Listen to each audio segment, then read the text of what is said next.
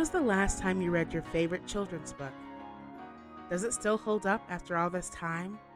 And do we all remember it the same way?